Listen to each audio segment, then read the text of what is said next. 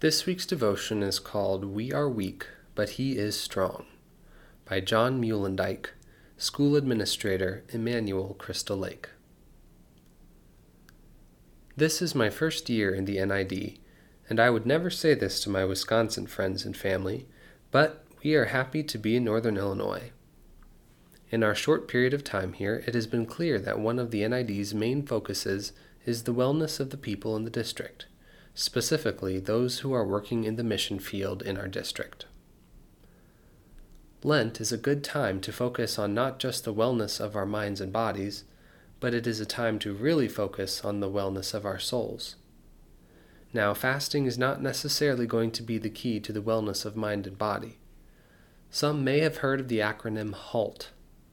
When I am hungry, angry, lonely, or tired, I am much more likely to make a bad decision.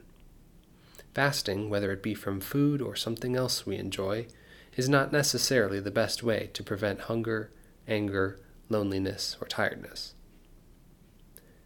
When we look to Jesus, we see how he handled the temptations brought to him when he was experiencing physical and mental weakness during his time of fasting.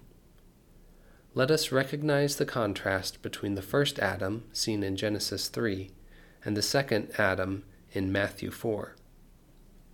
The first Adam was surrounded by an unlimited bounty of food in the garden, could speak with God in his physical presence, and he had God-given power over all of creation.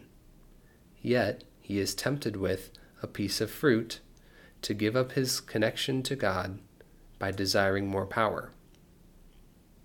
The second Adam had had nothing to eat over the previous forty days, was away from his heavenly kingdom, and did not use his divine power for personal benefit. The first Adam had everything, and he gave in to the temptations of Satan. The second Adam was at his weakest, and he turned to God's word. It is written, "Man does not live on bread alone, but on every word that comes from the mouth of God.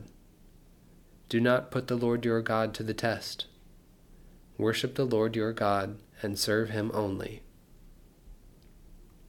It is in the Word of God, the Word made flesh, where we find our greatest wellness, the eternal wellness of our souls, where we have contentment in our situations and joy in our lives.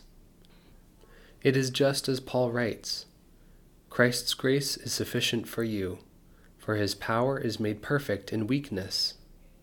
That is why, for Christ's sake, I delight in weaknesses, in insults, in hardships, in persecutions, in difficulties, for when I am weak, then I am strong."